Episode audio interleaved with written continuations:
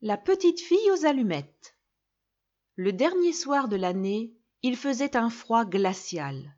Il neigeait et il faisait déjà presque totalement nuit. Dans le crépuscule, une pauvre petite fille affamée marchait. Elle ne portait pas de chapeau, et ses pieds nus étaient bleus de froid. Elle avait quitté la maison avec les pantoufles de sa mère, mais elle en avait perdu une, et une brute avait pris l'autre. Dans son tablier, elle avait beaucoup d'allumettes. Elle n'avait encore rien vendu. C'est pourquoi elle n'osait pas rentrer chez elle, car il y avait probablement une raclée qui l'attendait là-bas, et il y faisait froid aussi. Les lumières brillaient à toutes les fenêtres des maisons, et l'odeur de l'oie délicieusement rôtie flottait dans l'air. La neige tombait sur ses cheveux, et elle se mit accroupie dans un coin entre deux maisons. Ses mains glacées étaient très douloureuses. Si seulement elle osait allumer un bâton de soufre, elle pourrait se réchauffer les mains. Le feu crachait et flambait.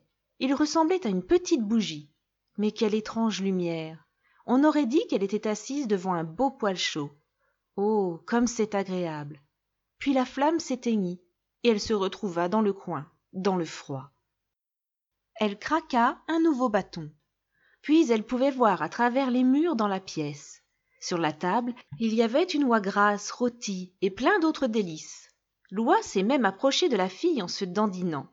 Mais même maintenant, la flamme s'est éteinte, et elle s'est assise dans la rue froide, une fois de plus.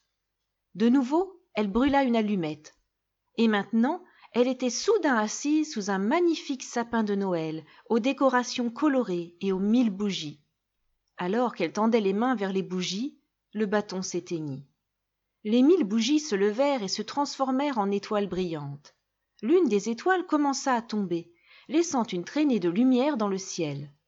Elle pensa Quand une étoile tombe, quelqu'un meurt. Elle avait appris cela de sa grand-mère. Elle alluma un autre bâton. Encore une fois, il y avait une lumière étrange. Et là, elle vit soudain sa grand-mère, brillante et lumineuse, avec un regard doux dans les yeux. Grand-mère, s'il te plaît, emmène-moi avec toi, s'écria la jeune fille. Quand la flamme s'éteindra, tu disparaîtras à nouveau, tout comme l'oie, le poêle et le sapin de Noël. Elle alluma rapidement toutes les allumettes, car elle voulait que sa grand-mère reste. La lumière était encore plus brillante que celle du jour. Jamais grand-mère n'avait été aussi belle. Elle prit la petite fille dans ses bras et monta avec elle, de plus en plus haut, là où il n'y a que du bonheur, sans froid ni faim. Ils étaient maintenant ensemble avec Dieu. Le lendemain matin, dans le coin entre les maisons, les gens trouvèrent une petite fille avec des joues roses et un sourire sur les lèvres. Elle était morte de froid la dernière nuit de l'année.